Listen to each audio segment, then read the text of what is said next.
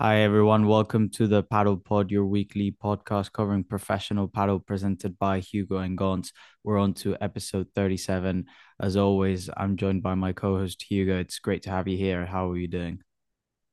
I'm very well, thanks, Gons. And just absolutely buzzing that we're managing to watch professional paddle again, even though Premier Padel's not back yet. We've had a few, well, really great matches with last weekend's Reserve Cup hosted in Miami. So yeah, as I say, we'll go into a bit more detail in a bit, but just so happy that Paddle's back and obviously Premier Padel being back end of February. I think it's the 26th of Feb when the first Premier Padel tournament kicks off. So yeah, just um, the word would be ecstatic to watch all all the top players back on court and basically trying to imitate them on the weekends, even though it doesn't normally turn out. Yeah, I don't think we're at that level yet, but you know, we're getting there. We're we're making progress, that's for sure. But yeah, like you said, I think it's incredibly exciting to have paddle back. I think also that we've been able to see pretty much every top player now at least play in some sort of match. Uh, call it competitive or not, I'll leave that to the players. But I always feel like even though it's technically not competitive, everyone wants to win. So I do feel like players do try to give out their best. So we've we've seen them all pretty much out there and and in the reserve cup i think we had a pretty stacked uh, lineup i must say much i would argue probably more than the um hexagon cup i don't know what your thoughts were hugo Yeah, it's a good point. I I'm not sure I would say more stacked, but definitely equally as stacked because even though for example, Coello and Tapia, the number one ranked pair in the world, currently weren't playing. We did have Lebron and Galan, potentially the most informed player, at least towards the end of last season. So, and then a few pl players changed in and around. Paquito Navarro wasn't playing the Reserve Cup. So, obviously, a few big names lacking. But yeah, a great lineup. And just to maybe explain a little bit about the format and what the Reserve Cup has been. So, hosted in Miami and basically the the man in charge, the man who's moved it, is a man called Wayne Boich, who was already very much involved in the World Padel Tour's Miami Open when it kicked off for the first time. And essentially, the format of the Reserve Cup has been two teams made up of seven players. And so the matches, well, the teams were determined by the captains. So the captain of each team won was Derek Jeter, famous American sportsman, and the other one was um, Jimmy Butler from the NBA. So two very big names. And the format of how they picked the teams was basically each captain got a pick, and they basically took turns to to make the next pick. So obviously a very star-studded lineup, as you can like imagine. like in school basically Yeah, literally, exactly. Much like in school, much like when they carry out the NBA draft as well. And it's just, I love watching LeBron James pick like Luka Doncic and that kind of stuff. So very much that kind of vibe, and you can see why it was hosted in America. But yeah, the teams were, as I say, star-studded, and well, one of the teams being headed by LeBron and Galan playing together, the other one headed by Stupaczuk and Di Nenno. So they were the best players respectively. And the format of how it worked was that there were three days of tournament. The first day involved three matches, each counting as one point. The second day was also three matches, but each match counted for two points. And the same pattern for the t- third day because each match counted for three points. And well, I'm actually slightly confused into in terms of which team was called what, but one was team one team was called the reserve team, and the other one was called Team Miami, and it was the team headed by Stupaczuk and Di Nenno that ended up winning. So yeah, it was a great. I, I love the format, and one really interesting thing. I don't know whether you're aware, Gons, but they could basically teams could change their players at any point during a match, so they could swap in and swap out players as if it was football. Thought it was quite interesting. Yeah, very interesting. Uh, did I, I? I think we saw it. Uh, I definitely remember seeing it once happening with uh, Thalio Rubio joining Coqui Nieto. But yeah, I wonder how that actually uh, landed with the players themselves. Must have been a bit awkward. I don't know. Well, from from watching that, sorry, from watching their reactions, they seemed really they found it really funny. So as did I, to be fair. And also, I think that was actually the only player change that happened, and it was on a match point, which makes it even more funny. yeah, exactly. I think all these little exhibitions, uh, I really like when they add sort of these sort of things.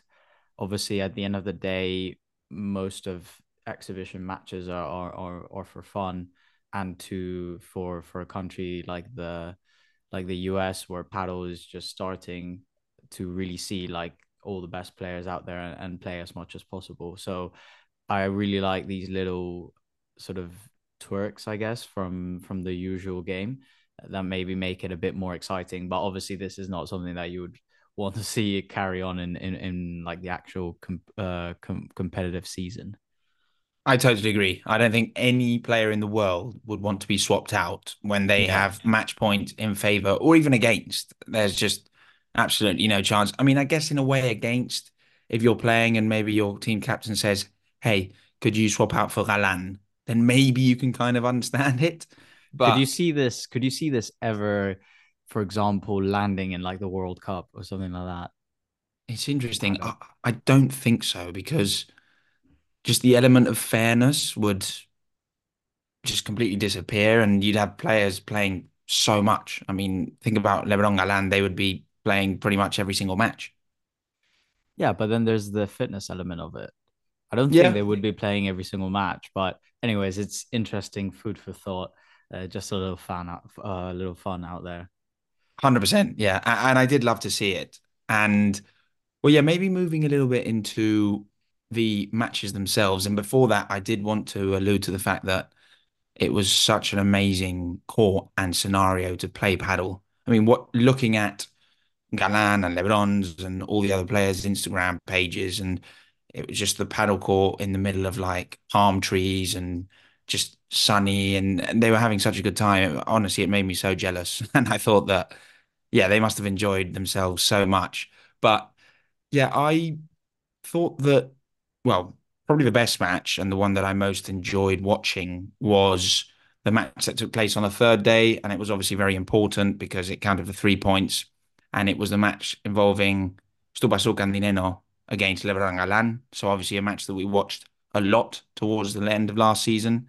And actually something that I forgot to mention before when I was talking about the format of the Reserve Cup is it was best of two sets. But if it was one set all, it was a 10 point tiebreaker for the third set. So not a full set in the third in the third set. And well, Stupa and Di Nenno ended up winning that match against Lebron and Galan in the super tiebreak of the third set. And yeah, I thought honestly, I genuinely thought that they all played really, really well. And I was really surprised at well about how well they were playing, particularly given the conditions, because the court was actually slightly humid because it was almost like drizzling a bit, a bit, and rain happened over the days when the Reserve Cup took place, and also it was quite windy. You could see the ball moving a lot in the air, so we know how hard it is sometimes to play on, well, in outdoor court conditions. And I did think that the players lived up to expectations. And however, I did want to highlight a couple of players throughout the week that I thought were particularly well performed particularly well, and one of them was Galan. I mean, we know how well he ended last season, and honestly, he was just on absolute fire. Did you manage to catch many of Galan's matches, Gons? Yeah, and especially that last one against uh, Los Super I thought he played really well there. I think he really carried Lebron, who I thought was probably the worst out of the four. But uh, yeah, I was quite surprised with Galan's level given the stage that we're at in terms of preseason. And we haven't seen a lot of him because this was probably the first time he was actually playing in a, in a competition. We had seen Di Nenno and Stupa in the Hexagon Cup the, the week prior, Deyo as well, a lot a lot of the players, Alex Ruiz as well. So I was I wasn't given what we saw from the Hexagon Cup, I wasn't expecting for Galan to be at this level yet, but I was very surprised. And yeah, if LeBron, if LeBron essentially, I think it all depends on LeBron. To be honest, I think Galan is is got the the ability and he's he's the number one. If LeBron can match the level that he was getting towards uh, the end of the season, and I'm not even saying sort of the prime LeBron, which I I probably thought that he was the one carrying Galan in in the first years of their of their partnership. Now I think it's clearly Galan, and if LeBron can get to the sort of level that he was he showed towards the end of the season, I think that they've got a very good chance to to be the number ones again. I totally agree. And actually, that's a very good point you make about LeBron. I genuinely felt that he was the player that most disappointed me throughout the Reserve Cup. It's not like he played really, really badly, but I thought that he made too many unforced errors throughout the three days of the tournament. And also, his attacking prowess was just not there. He was making the wrong decisions. He was getting found out when he was trying to smash. And obviously, he's not being able to smash as much as before due to it. Well, his elbow, it seems like he's still not fully recovered from that. At least he's not feeling 100% because I'm sure he would try and smash the ball way more and as much as he used to. So, yeah, I was slightly disappointed with his level. I thought Stupaczuk was playing, well, he played as well as he's been playing since last season, to be honest. And I thought Di Nenno played much better than he played last week at the Hexagon Cup, even though he managed to clinch the title, which I was very, very surprised about. And Gons, you and I agreed on this. We thought that final with Deyo against Stupa and Alex, we genuinely thought that they were getting dominated throughout the whole match. And somehow through believing they managed to turn it around and win it in the super tiebreak. But yeah, I thought Di Nenno was far better this week. And yeah, Galan is just on another level right now. I I just think, and I totally agree. I think if Lebron manages to match Di Nenno's level, then they will well, they will beat Stupan Di Nenno more than the times they lose to them because I do think that Galan is a level above Stupa.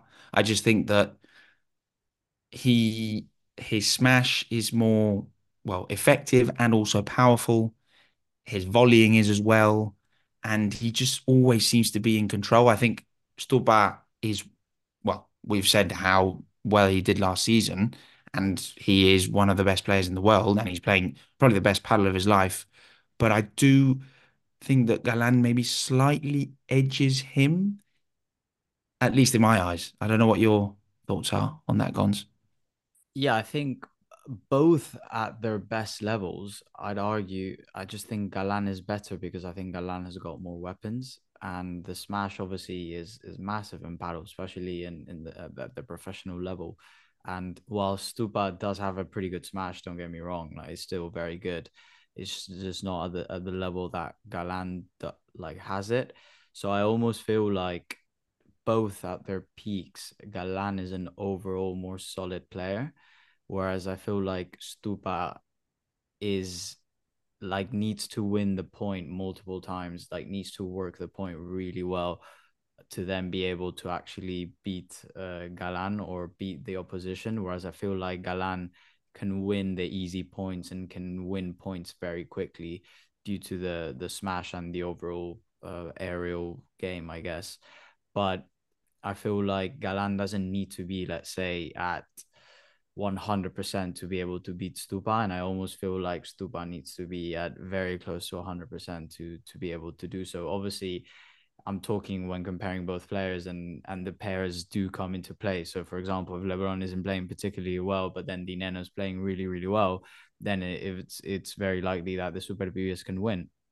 And the Superpibes can they've shown they can beat absolutely anybody. They can win tournaments. There's no question marks there. But if I'd have to take one player, it'd be Galan for sure in in terms of um and, and even if I just have to let's say if you tell me right now can you build a paddle player like there will be so many like the prototype perfect paddle player like if you think about one person let's say it's almost like the Galan I think he's got the physique of a, of, a, of an incredible paddle player he's defensively super comfortable offensively incredible but obviously there's a couple of things that I would take from from other players. Hmm. But uh, yeah, obviously Tapia would be there as well. But he's um, I hope so. Of course. Uh, but I mean, come on, did you see that trick trick shot from Galan? It's just mind blow like mind blowing. He knew exactly It's unbelievable. ball, like he knew exactly that the ball was going to be there, and then he just did it, and the execution was just insane. And how many times have we seen him do that volley where he Oh turns yeah, round and he's not looking at the ball? So it just shows that uh, he completely means that and he trains that because you also see videos of him on Instagram when he's training, and a lot of the times they involve one or two of those volleys. So you can just imagine how many times he does it when he's training. But to do it in a match is obviously completely different level. I did, however, want to slightly counter my argument because I was just thinking about the results of the matches throughout the Reserve Cup. And not only did Stupa win all his matches, which is unbelievable, but he beat Galan twice because there was one match where him and Di Nenno beat Galan and Thalo Rubio.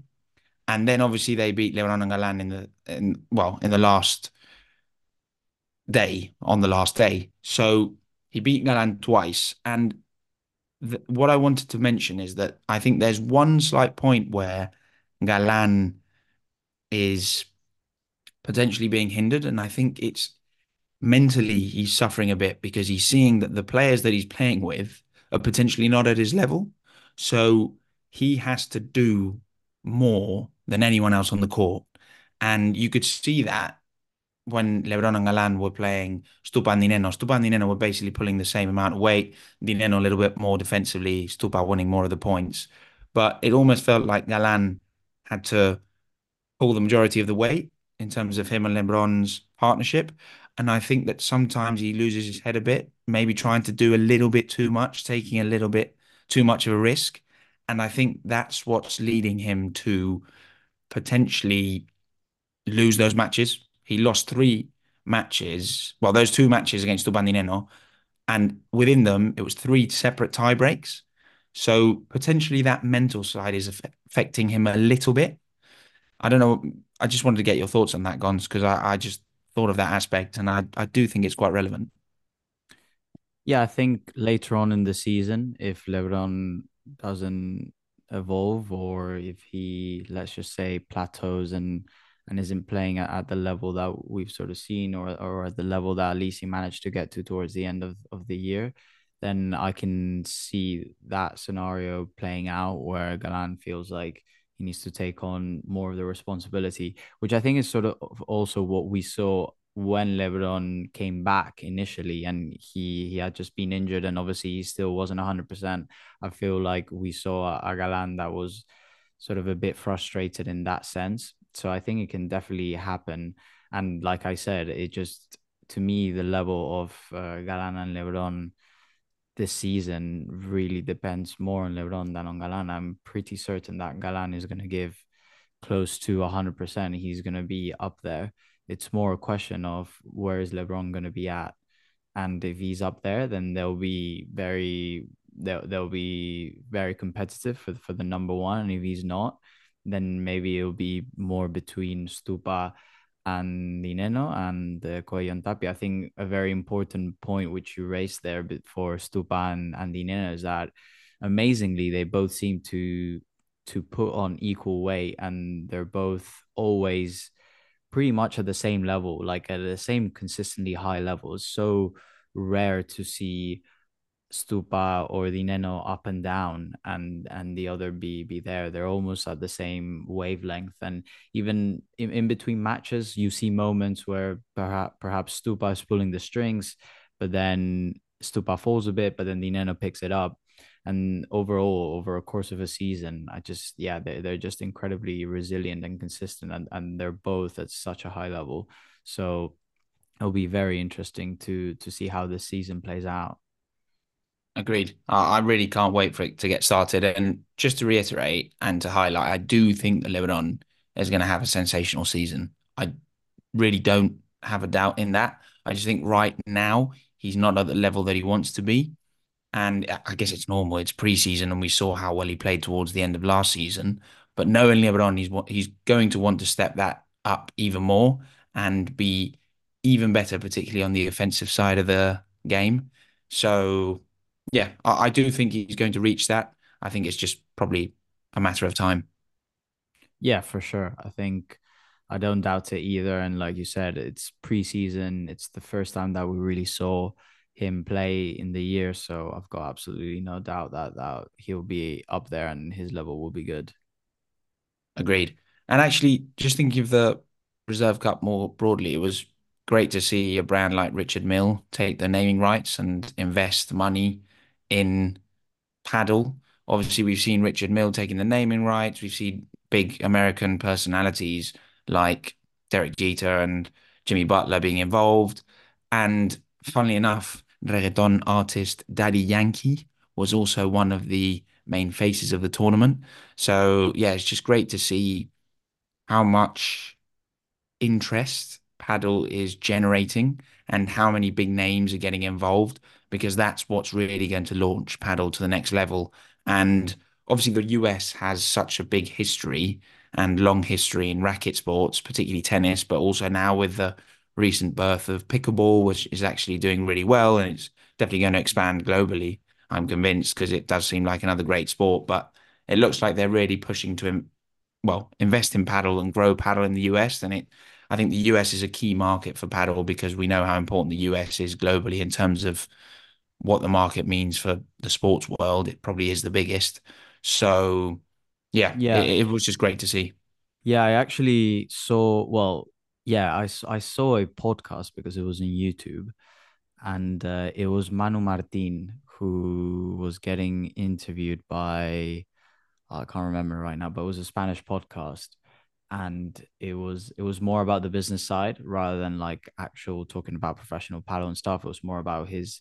Uh, ah, now I remember the podcast was called Bajando al Barro, Okay. and uh, it was it was very well made and yeah it was it was more about talking about like the paddle as a business and how it's evolved and the different ventures that Manu Martin is involved with with Padel MBA obviously his his own academy his YouTube channel and uh, one of the things that he ended up saying was that like the relevance of the US from uh, with paddle basically he was saying that paddle is going to be or, or paddle will make it once it's in the US and once it's in China. Those are the two markets that right now are in the very early stage of paddle growth.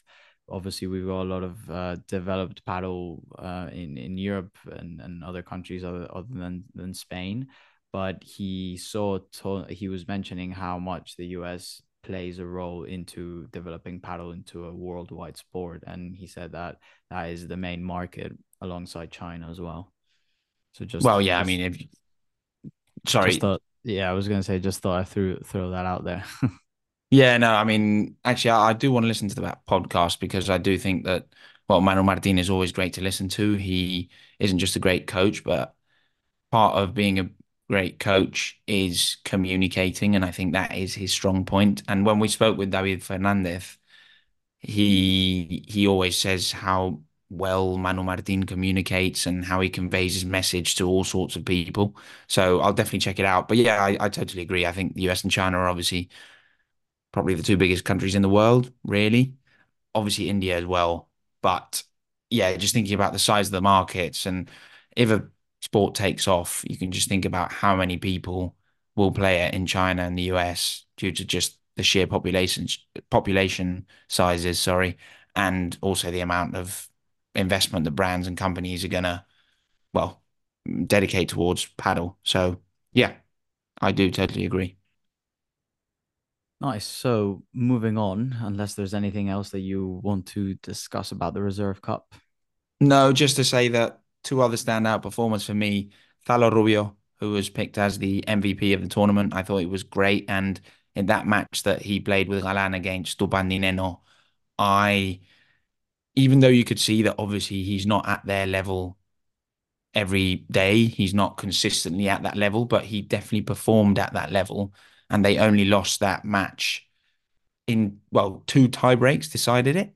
And he was playing an actual pair. Stuban Di Nenno have played together for years and years, and yeah, it was just great to see that. And I also thought that Coqui Nieto played really well. I really liked, well, just uh, overall his performances and the partnership that he, well, he had with Mike Yanguas in one of the matches when they played Ruiz Antello. I thought it was really good, particularly defensively. We know how good Coqui Nieto is defending his corners and being at the back of the court. But just in transition, he's so fast. And I'm really excited to see how his partnership with Jon Sanz fares this season after such a good, well, debut season last year. Yeah, I'm very excited to see both of them. Thalo Rubio is a very good player. I think one of the more underrated, let's say, players outside the top 10. So uh, he was definitely a, and if if you recall, he had an incredible beginning of of the year um last season. Uh, I believe getting quite far in in this in the initial tournaments which positioned him quite well to to be at the top of the rankings and not sort of be in that fringe uh, Masters final, of that 16th uh, ranked. So uh, so yeah, excited to to see him and Coquinieto obviously had an incredible season last year. So very much going to be on the lookout for next year and how he will uh, he will perform this season. It's going to be very interesting again with Jon Sanz, who probably won the comeback player of the year if, if we were to have to or, or like he did actually win that award. Did he win it? Yeah so um very well it, it, very exciting pair to be honest. I really like watching both of them play. I think they've they've got a bit of everything and they're also just genuinely quite nice blokes i think they're actually yeah. so it's quite funny because i feel like they're completely different Coqui Nieto's peaceful calm cool collected and jon sanz is just like the the devil of Tasmania. Is that how you say it in English? Yeah, you you do indeed, and that's actually a great great expression. I totally agree. They they do say opposites opposites attract, and I think it's definitely the case between them two. It, it's I'd say it's almost a bit that case with you and me on the court. I think I'm probably a bit more hot headed and a bit more expressive, and you're more calm. So I think if it works for true. Jon Sanz and Coqui Nieto, hopefully it'll start working for us at some point. yeah, exactly. but that is very true. Nice. So the next topic that I wanted to discuss with you, Hugo, was the FIP rankings because this is something that we haven't really discussed uh, yet, and it was a big controversial point. and they are obviously now live the rankings and I there's a couple of names that in particular stood out to me which um which might might have stood out to you as well and I wonder how these players feel because they seem to have been the most um, affected by the ranking but maybe I'm going to start with uh, with the highest one firstly Agustin Tapia ranked number six in the world. Uh, I think that's uh, probably the one that's going to be the going to annoy you the most. But then we've got other players as well, such as uh, we've got other players as well, such as Miguel Yanguas, twentieth, Garrido, twenty first, Jon Sanz, twenty second, and then I'm gonna go all the way back to Leo Augsburger, who is ranked, let me see if I find it, 115th, and Dino Livac 118th. So they're gonna have to start from from the qualies for sure. They're they're not gonna get into the main draw, so that's gonna be very interesting. But yeah, Hugo, what are your overall thoughts seeing Agustin Tapia number six in the world? Well, I'm very close to turning my mic off and just uh, calling it a day, Gons, to be honest. I yeah, I can't believe it. I'm the thing is, is we already spoke about this when it happened, and when it was announced that World Padel Tour results last season were basically not going to count towards this season's ranking. And I, to be honest, I totally disagree. It was obvious that the World Padel Tour was still the main tour last season, or at least equally as important as Premier Padel tournaments and the fact that it's basically been completely ignored pretty much, even though they say they have taken into account three World Padel Tour tournaments or something like that. That's just not enough. So, yeah, I mean, the fact that Agustin Tapia, who was the best player last season, he was literally voted the best player and obviously ended the season as number one ranked player, well, pair alongside Coello. The fact that he's ranked sixth is a joke. And however, I I don't even think that he's actually been the most hard done by because when you look at players like Augsburger and Libaak, who Augsburger almost made it into the master final. So he was Yeah. ranked amongst the top 20 players and he's now outside the top 100. That's just so harsh. And it's going to be tough for them, I think, to climb the rankings. And they're going to have a tough start to the season. And it's just, in my eyes, it shouldn't, it shouldn't be that way. Just, it's completely just defeated the point of playing World Padel Tour last season. And one could argue maybe players should have been a little bit more strategic and just given and well prioritized Premier Padel tournaments more, given that they knew the World Padel Tour was going to finish. But at the same time, until it was actually properly announced, no one really knew how much World Padel Tour tournaments were going to count. So I just feel really sorry for the players, the ones that have been hard done by, and yeah, there's nothing for them to do apart from hard work and start winning matches and climbing those rankings.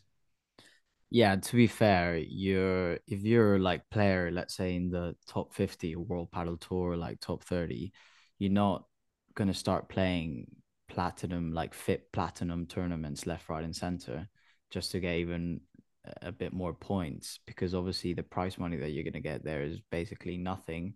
And if you recall, there are only like nine Premier Padel Tour, like P1 level tournaments, which is obviously what the top players would would be playing, but other than that, you'd pro- from a prize money perspective, you're probably going to be better off playing a main draw World Padel Tour event rather than going to a flip uh, FIP Platinum or FIP Gold tournament, which I think in actually some cases Leo Augsburger and Antino did. Uh, but in any case, I I'm gonna be fair though in, in a way that I, I agree with you in the sense that definitely there should have been probably more weight towards World Padel Tour.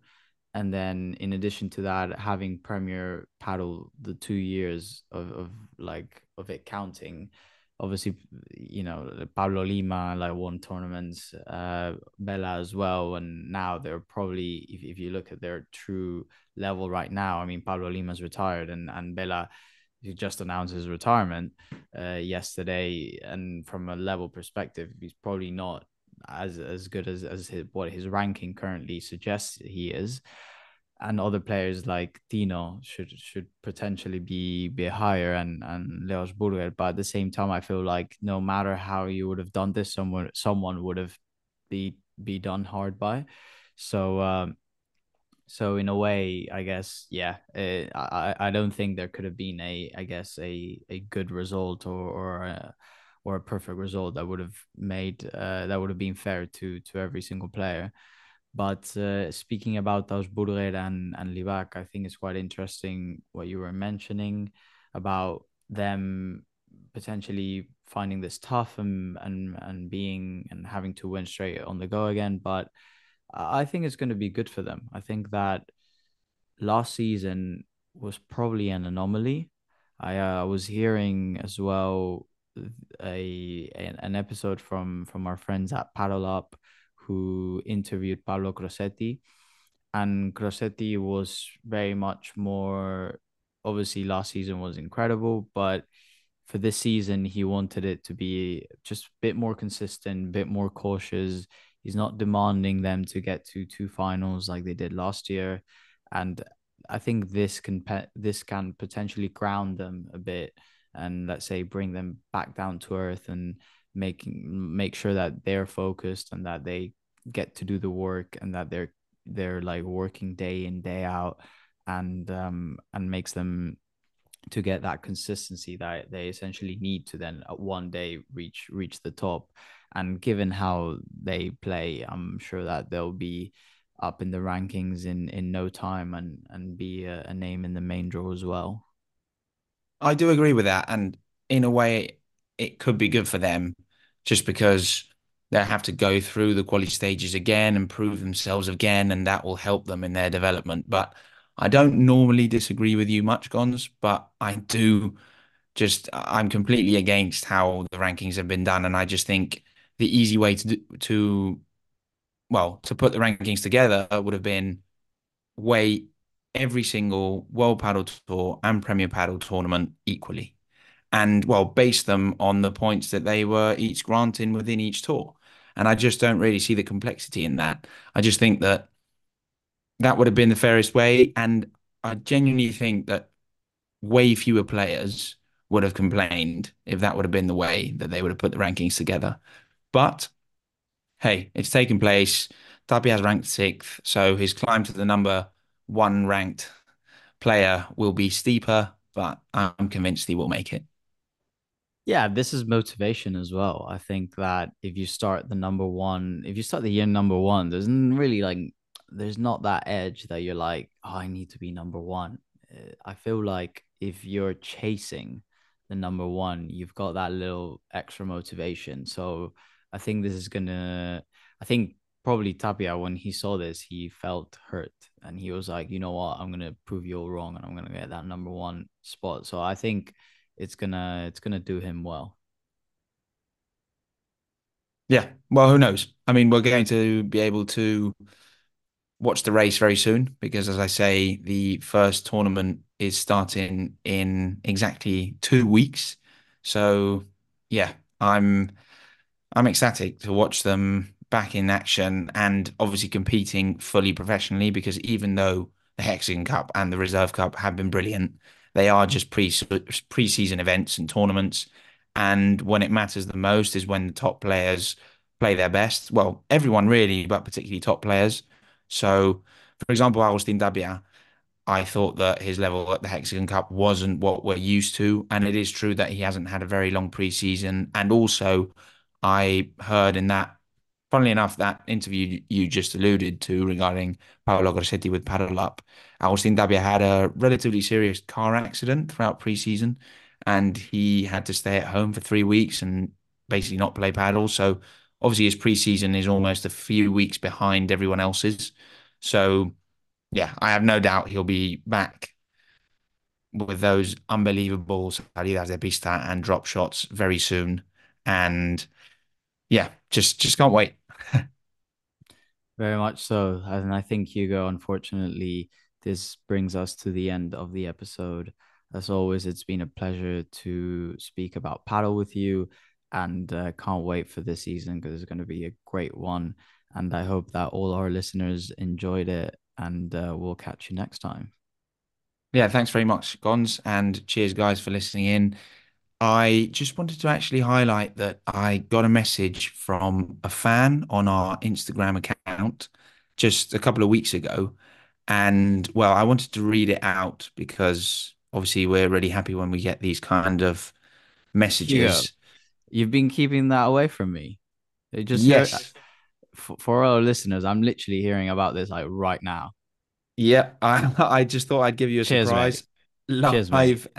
Well, I wanted to give you a live surprise and see how you reacted. Much like when you literally told me when we were live that Lebron and Alan had announced that they were gonna stick together. So I got you back for that then. but yeah, so we had a comment by Max Winkler saying that, well, I'll just read it out. Guys, I've been listening to your episodes ever since May, June of last year. Now, after more than a year and a half, I thought I'd thank you for your weekly efforts. I don't know why I didn't do it before, but I just wanted to let you know I really appreciate your podcasts and I'm always looking forward to the new episodes dropping. So, yeah, such a nice message. And I don't know what your thoughts are, Gons, but these are the kind of things that make us really happy and keep us going. So, thanks very much, Max. And yeah, guys, if you ever have any nice words, but particularly also the bad words, because we want the negative feedback and the constructive feedback, just please hit us up on Instagram, Twitter, whatever you want.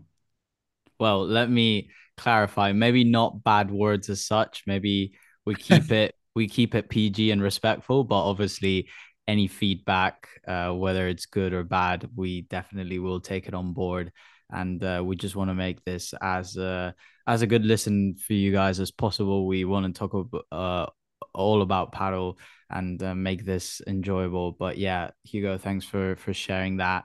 Max, uh, you're a legend. Hope you you hear these words. Uh, massive shout out to you, and hope you've enjoyed this this episode. And uh, though my friend, we've got a epic season ahead of ourselves, so uh, we're only just getting started. Exactly. Now it is time to say goodbye. So cheers, guys. Have a great week, and catch you in a week's time.